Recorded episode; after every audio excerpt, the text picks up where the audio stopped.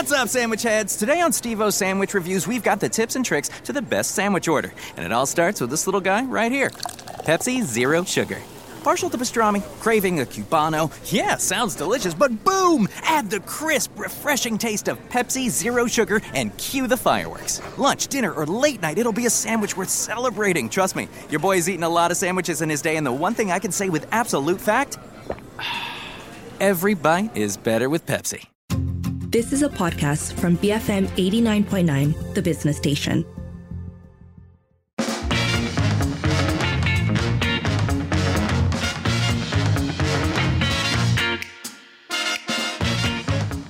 It is 5:38. You're listening to the evening edition with Sharmila, Lynn and Sharad. It's time for today on Twitter where we're paying tribute to the queen of rock and roll. So Tina Turner, of course, um, is going to be the the subject uh, that we're talking about. Uh, so you're also going to be hearing a bunch of songs which we're quite excited to play. Um, Tina Turner passed away yesterday at the age of 83. I think that those headlines have been making the rounds. She uh, died peacefully after an undisclosed uh, long illness in her home in Switzerland. Now. I think the world knows her as Tina Turner, but she was actually born Anna Mae Bullock in 1939 in rural Tennessee, where her father worked on a farm. Uh, she was discovered at the age of 17 by Ike Turner, who later married her. Um, they went on to become an incredibly popular recording and performing act, the Ike and Tina Turner Revue. And uh, I think I will say at this point that when you talk about Tina Turner, while the successes are many, um, the challenges also come up an awful lot. Uh, she had a challenging, painful life, a life that I think she herself described in 2019 as terrible, but I kept going. And um, one important element of why her life was tough was actually because of Ike Turner.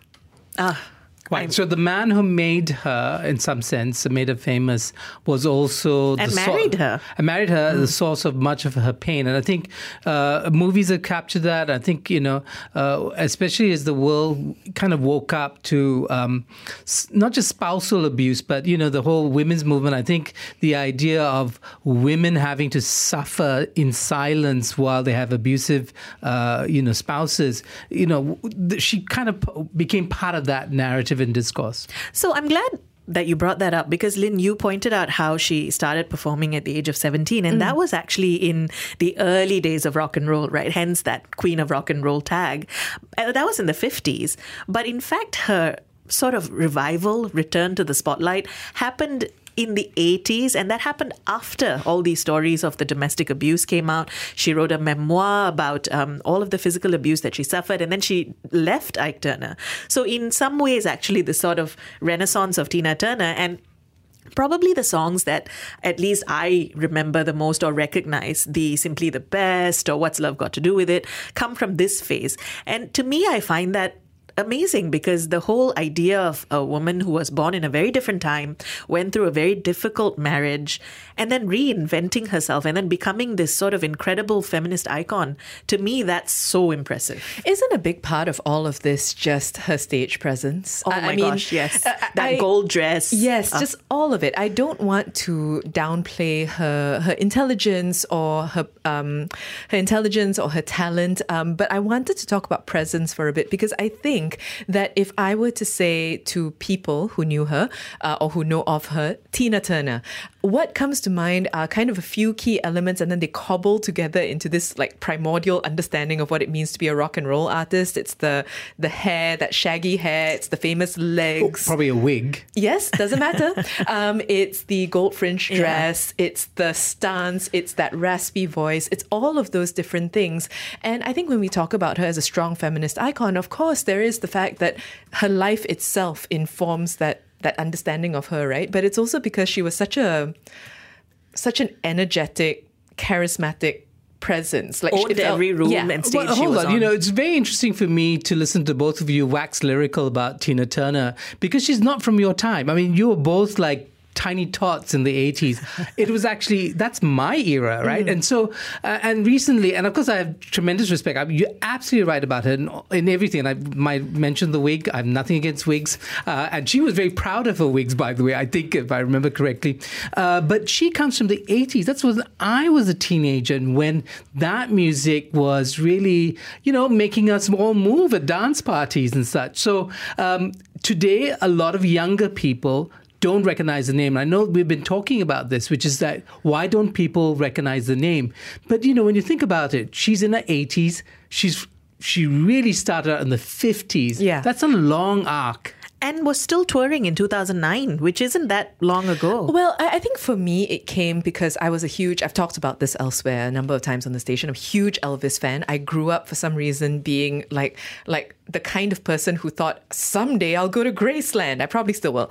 But, um, and so it's because of an interest in the rock and roll of the 1950s that I knew of Tina Turner, uh, helped by my parents talking about her in, in a very particular way, helped also by the ubiquity of something like um, What's Love Got to Do with It or Simply the Best. And I think actually for this generation, um, perhaps the closest will come, people get introduced to music in all sorts of ways. And I think the closest we might come to why Tina Turner and simply the best specifically um, may have had a renaissance of sorts is and Sharmila and I were talking about this is because of a, a little award-winning sitcom that could Schitt's Creek which has a very very famous kind of integral scene between a couple um, in which that song is performed. And I think that that that to me is one of the wonderful ways in which music is discovered, right? You hear an interpretation, you go back, hopefully you research, you find out a little more, you hear the original version, maybe you don't think it's as good, doesn't matter.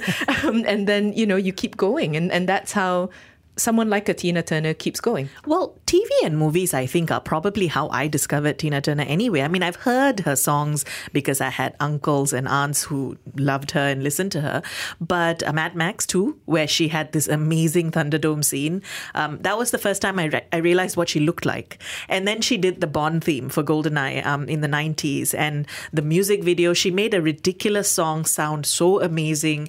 So, and Tina Turner songs are used in so many films, and you and, and the voice is so distinct and unforgettable. So I think for me, Tina Turner is a sort of weird combination of a discovery of a person through other things and then leading me to learning more about her. I bought the album in a pri- you know the private dance album. I really did. I didn't have that many albums in my collection, but I did buy that. I was a like I said, I was a teenager in the 80s. Um, she did emerge in the 70s, but you know, and this is very interesting about all our journeys and how music uh, signposts a lot of things that are important to us in those.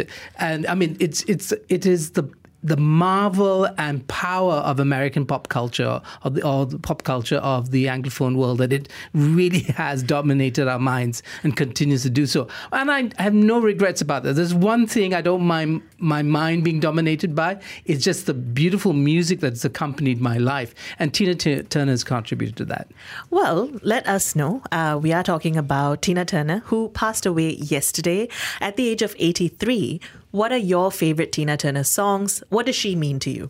You can call double seven double three two nine hundred, send us a voice note or WhatsApp 018 789 8899. Tweet us at BFM Radio. Keep it here, BFM 89.9. Beautiful festive moments. BFM 89.9, the business station. It is 5.53. You're listening to the evening edition with Sharmila, Lynn and Sharad. And we are honoring the life, the music, the legacy of Tina Turner, who passed away yesterday at the age of 33. And uh, we've been asking you what your favorite Tina Turner songs are. What does she mean to you? How do you feel about her passing? Share your thoughts with us. You can call 77332900, send us a voice note or WhatsApp 018 789 8899. Tweet us at BFM Radio. So uh, let's start with Winston, who says, uh, "I was rewatching Tina Turner's live concert uh, on we- live concert at Wembley on Blu-ray last week with my wife, and today heard the sad news about her passing. Rest in peace, Tina." Firstly, I'm very jealous, Winston, that you have this Blu ray. I've only watched clips on YouTube. Uh, that was such an amazing concert. One of her last, I believe. Um, I haven't actually ever watched a Tina Turner concert. I can't Even say. clips, or like on video? Not really. I, well, maybe clips. Yeah, I think I watched clips. But I, what I remember Tina Turner best was actually television from the seventies, and when Tina Turner came on the Cher and uh, Sonny Bono the famous show. rolling, rolling yeah, dance. so yeah, I, yeah. you know, so I, I have those very early uh, memories, but it was the seventies when my, I think I was not fully formed in terms of music, but I was being exposed to Top of the Pops and the Solid Gold that was coming in the late in the seventies, or maybe it was that the eighties. But it's all a bit of, uh, it's a bit of. Um, I can't make those distinct. So I, I really, Tina Turner for me was from a time. We have uh, Chris saying, Yes, Tina Turner, a legend in her own right, was the trailblazer to set them ablaze in the rock and roll genre, where black women were far and few. Yes, a sad day, but a life truly well lived, simply the best. I I like I like thinking about um, I like thinking about a life truly well lived because I, I think that can mean a lot of things. I, I was quite kind of taken aback um, to read in the Times' obituary of her that uh, in an interview that they'd done with her in her home in Switzerland, where she'd said, it was a terrible life, but I just kept going, which was something I quoted earlier. And I was thinking about what what it means for the rest of us to look at her life and see it as one that is well lived, uh, to see it as one that is in some ways an inspiration to others, and for her to say, "Well, look, I just kept going."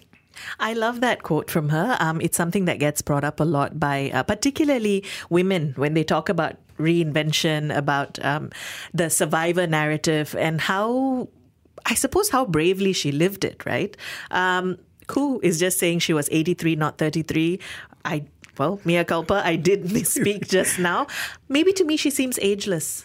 Ah, uh, yes. Um, I'm not quite sure that does it, but okay. Um, yes.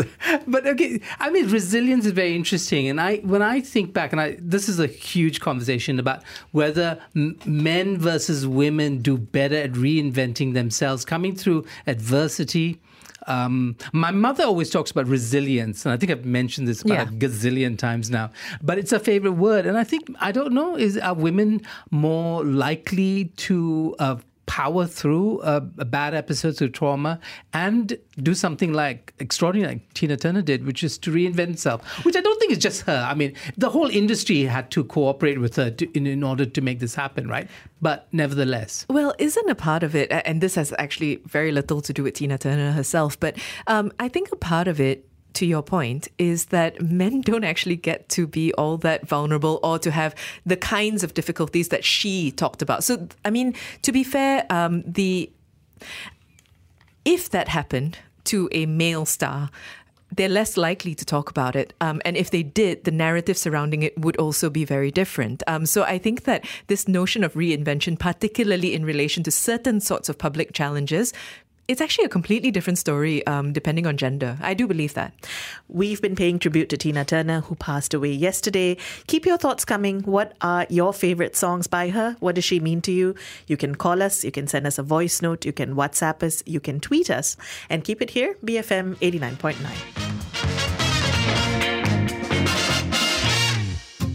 You have been listening to a podcast from BFM 89.9, the business station. For more stories of the same kind, download the BFM app. The state of Tennessee is one of the few places where sounds are just as breathtaking as the sights. Whether that's live music at a historic venue, the crack of an open fire at a campsite in the wilderness, or hearing kids laughing as they explore what's right around the bend, Tennessee just sounds perfect. Start planning your trip at tnvacation.com. Tennessee sounds perfect.